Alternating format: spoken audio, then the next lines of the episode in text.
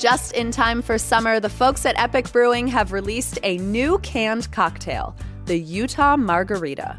A delicious blend of real lime and agave, the Utah Margarita is ready to drink by the river or in the park. And here's the kicker no need to buy it at a liquor store. Pick up a six pack of Epic Brewing's Utah Margarita at any local Harmon's or Trader Joe's, or visit Epic Brewing on State Street in downtown Salt Lake City.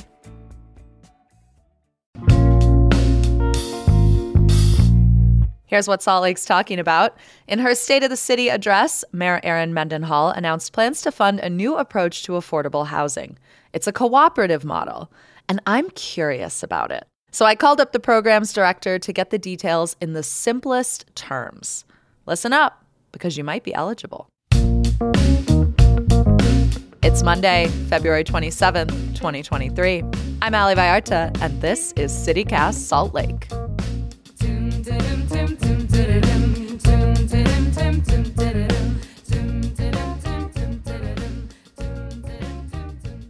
Ashley Atkinson, co director of the Perpetual Housing Fund.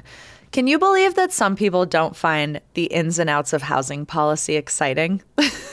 no, I cannot believe that. What excites you about it? I have loved housing development for years. I worked in banking and financing right out of college, and I would walk on site to some of the houses and uh, multifamily projects we were financing, and I was like, I need to do this. I love this as your calling. I guess you could say it's my calling.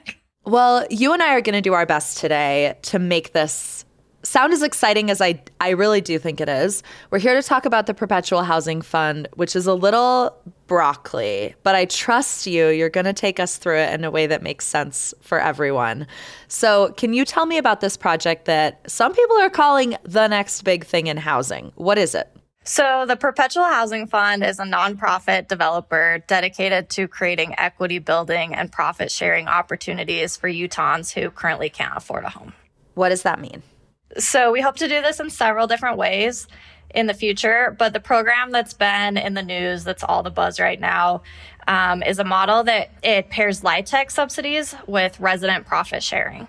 So basically, we are trying to get the profits generated by the building back into the hands of the residents. Okay. What's LIHTC? LIHTC is low income housing tax credits. Okay. It's a federal subsidy that that developers use in order to offer more affordable rents to low and moderate income individuals and families. Okay. So, what would this look like for an average tenant who's living in one of these buildings? So, PHF will develop a multifamily building uh, very similar to a traditional development. Okay. And then we will use the LIHTC funding on the projects, and that allows us to charge lower rents and make it more affordable to people making um, 25 to 60% of area median income. Okay. Just to give you context on that, 60% area median income in 2022 in Salt Lake was about $43,000 a year for an individual. Or for a family of four, that was about $61,000 a year in 2022. Okay. So the tax credit investor comes in as the project's equity or down payment, and then we get a loan to finance uh, the remainder of the building. Okay. So the residents pay rent like in a typical building, and then expenses like management, maintenance, insurance, and property taxes all get paid, and then the mortgage payment gets paid. From there, there is extra money, and that is typically given back to the investors. That's how investors and developers make money is from the extra cash flow from the building. So in a PHF project, that's where it's different. At the money at the end of the year is to only 25% is coming back to PHF so that we can keep going.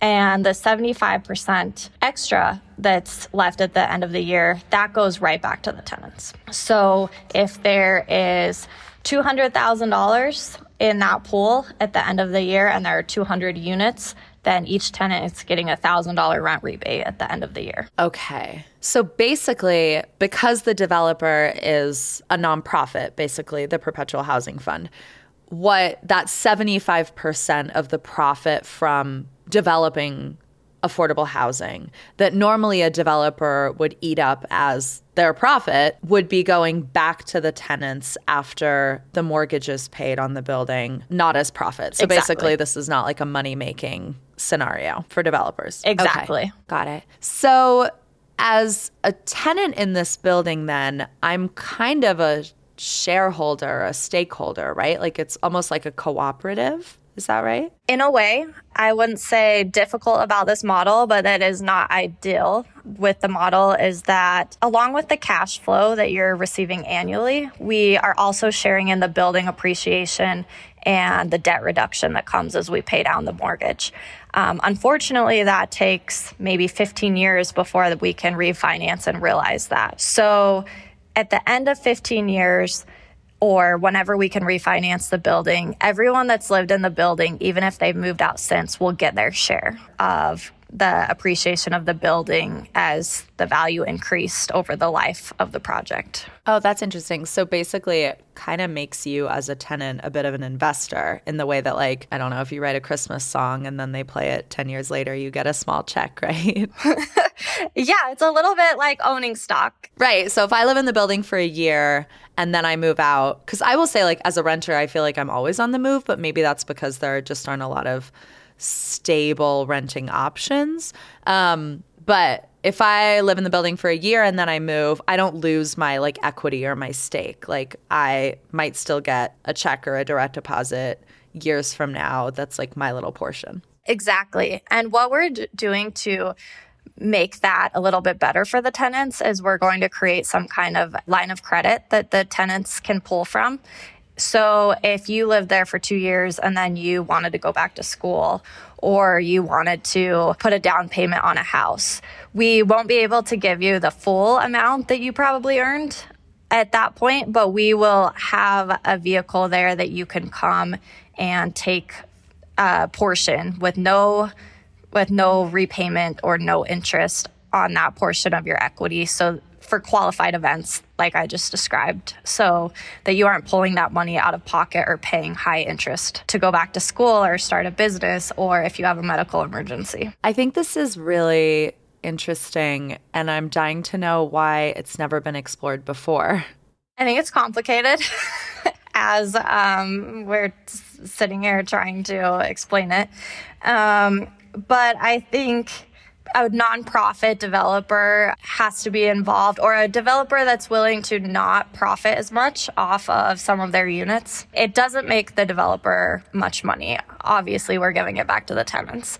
Um, another reason why it probably hasn't been done before is because with low income housing tax credits, it's meant to be a rental subsidy and it's not extremely friendly. That's why you don't see LIHTC condos because the federal subsidy doesn't allow for ownership. Okay. Interesting because that does answer one of my questions about this project. I feel like we hear in this city in particular complaints from a lot of renters who would like to see more condos. Like not everyone wants to buy a single family home and shovel sidewalks and mow a lawn or or even needs that much space or wants it. Like communal living can be really nice. And I was going to ask you like why develop more rental units? Why not develop condos in this way? We actually hope to develop condos. Perpetual Housing Fund does hope to develop condos in the future. Condos are extremely tricky because of the liability around them. So in Utah, if a home builder builds a home, they have a one year construction defect um, warranty period, basically. So after a year, if something goes wrong, the builder is mostly off the hook. Compared to condos, it is a much longer time period, and insurance companies are very scared of that. So, if you go and build a condo project, the contractor, the developer, the architect, the engineers involved all have to get special insurance. Sometimes you can't even get that insurance, and if you do, it's extremely costly. Hmm. So, it adds a significant amount of money to a condo project. And then the tax ramifications of a condo project for most developers um, are a lot worse than doing apartments. So it's mostly financial and also liability.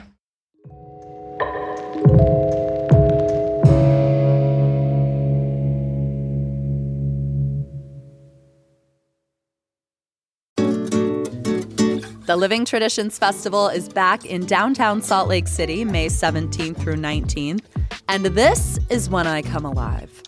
It is so easy to sell me on three days of Washington Square and Library Square converting to a global food court, and this festival has truly been one of my favorites for years now.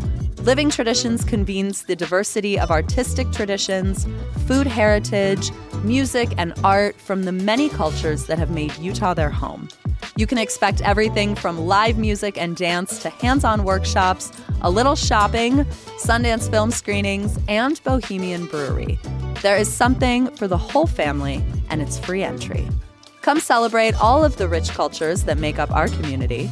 Find more information on the festival and view the full program guide at livingtraditionsfestival.com or on Instagram and Facebook at SLC Living Trad.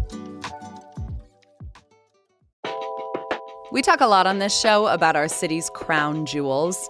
What are the institutions that open doors in our community and regulate its pulse? I choose Salt Lake Community College, and it is a home for incredibly focused Salt Lakers. Nearly 80% of their students work while going to school, many full time jobs. If I could do college all over again, I would not be 33 and sitting on these damn student loans. And slick students aren't. 80% graduate with little to no student loan debt or save thousands knocking out credits before transferring to a four year institution. Every day, Salt Lake Community College is transforming lives and communities through education. If you want to learn something new, refine a trade, or pursue a higher degree for the first time, explore your options at slcc.edu. Study alongside hard workers, save precious money, and be one in a class of 19, not 100.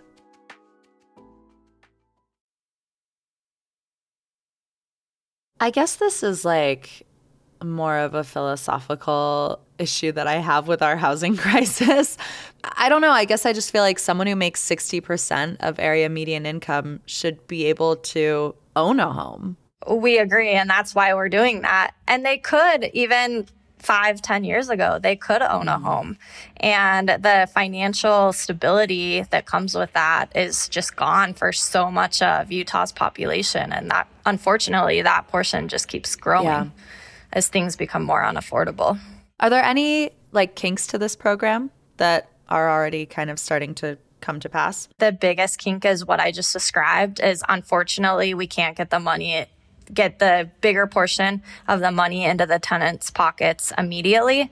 Um, but like I said, we're working on a equity line of credit that should be able to make that easier if a tenant needs that money quickly. I want to know what it took to launch this program because I understand that the bureaucracy around housing between city and state and county partners is intense. Where is all of this investment coming from? So we have some impact investors involved. They want to invest in Salt Lake's community or Utah's community, um, and we're willing to take lower returns mm-hmm. to do that. As we talked about earlier, Salt Lake City has announced uh, an investment in us. I think that everyone in the community can see that housing is becoming a more and more intractable problem mm-hmm. for Utah. And so I think that there there is a lot of a lot of hope and a lot of um, money being put behind finding good solutions to this problem. How soon could we start seeing these buildings?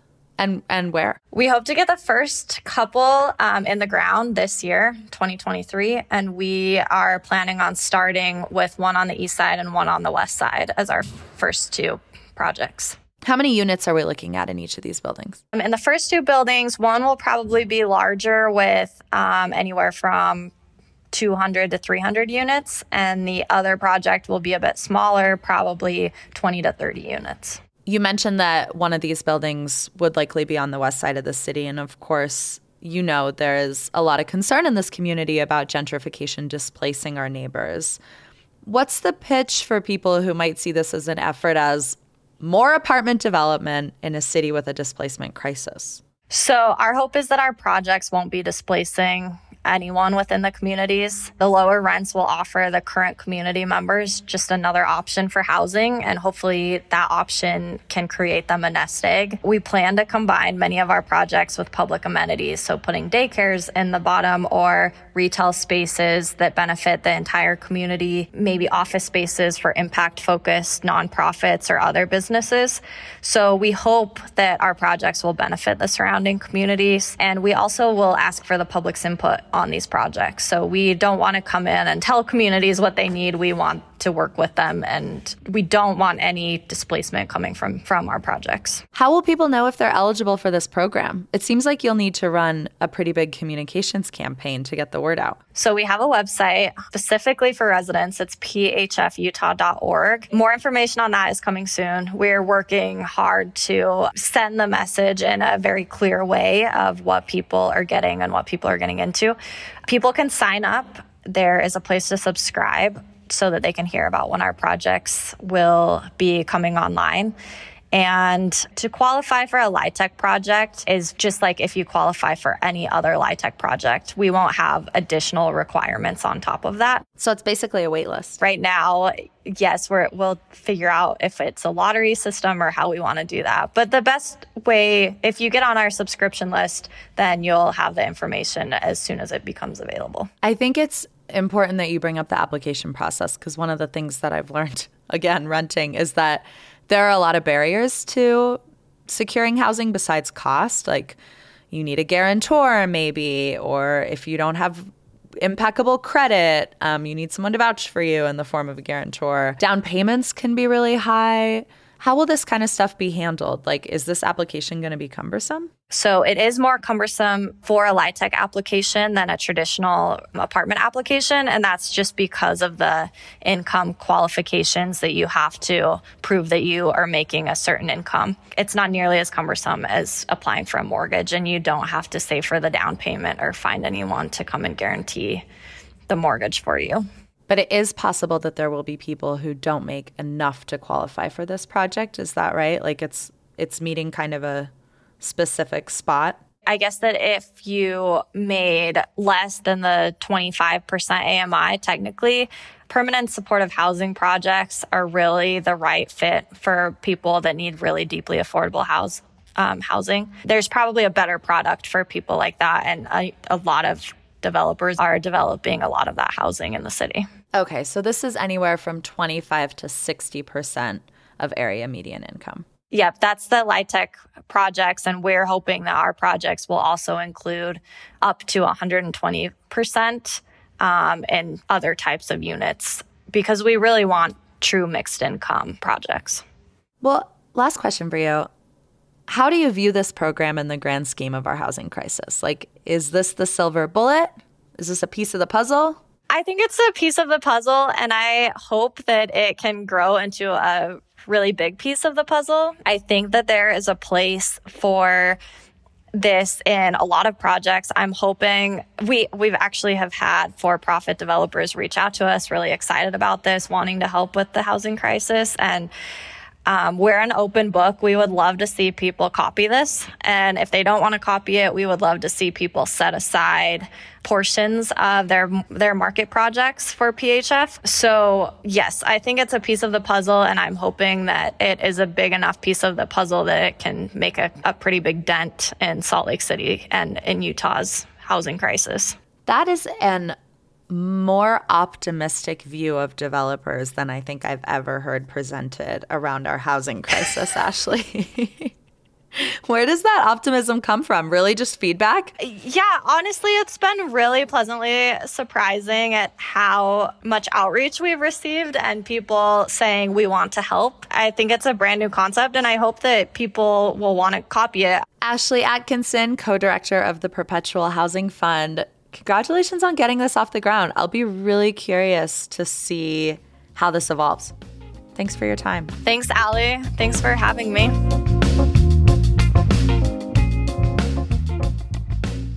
The Department of Alcoholic Beverage Services Commission met last week, and it was an absolute gauntlet per usual because the DABS can only grant one bar license for every 10,200 people in Utah. Four businesses were competing for one license this time around. And after much debate, commissioners landed on two finalists Bout Time in Bluffdale and Fisher Brewing in Salt Lake. As they say on Law and Order, these are their stories. Fisher Brewing wants a bar license because they just expanded their location on 800 South to an event space. You probably noticed the construction next door. Most weddings or parties don't just want beer and wine, so a liquor license is necessary for the space to take off. Now, about time, they want to open a bar in Bluffdale because currently the South Valley city of 19,000 people doesn't have a bar at all. Not one. So their case was come on, guys, give the people what they want. And the commissioners sided with them. Bout Time in Bluffdale got the coveted sole available license because the city is currently, and I quote, underserved. Great pun. That's all for us today here on CityCast Salt Lake.